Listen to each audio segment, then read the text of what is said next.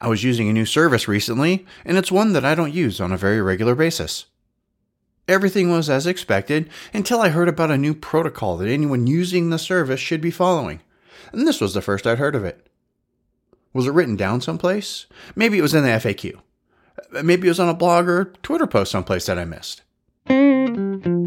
People tell me that I don't like change, and, much like many people, I don't. My biggest issue is not knowing how new things work or how they're supposed to work, or if they have any rules. It's this kind of thing that keeps me hating change, keeps me from going to new places or trying new things. I'm a big fan of simple. And I've only been drinking coffee for maybe four years, not very long. I only order this one little drink. I get very nervous when I order coffee because it's a whole world and I don't know the world, you know? They always ask you a bunch of stuff. Like, they're like, what kind of cream? I'm like, just please do it. Just do it.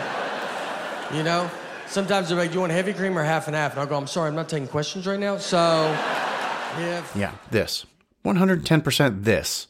I completely understand how he feels. I'm a cyclist. You guys know this.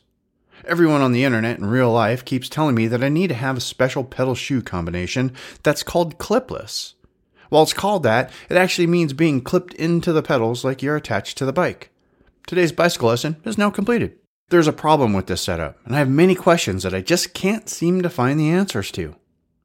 What kind of shoes do I need? What kind of pedals go with those shoes?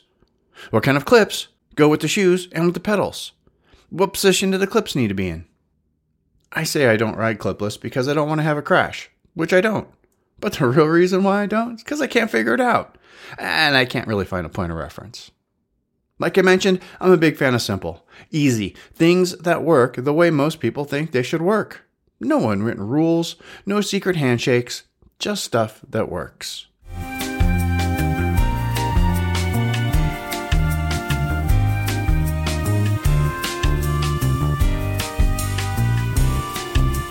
Thank you for listening. This was the second episode of the DonBurnside.com podcast. Two down, eight to go. You can click over to donburnside.com and leave a comment in the show description. You can message me on Twitter or Instagram at Don Burnside. If you're listening to this at donburnside.com, search my name in your favorite podcast app to get this on your playback device automatically when new episodes arrive.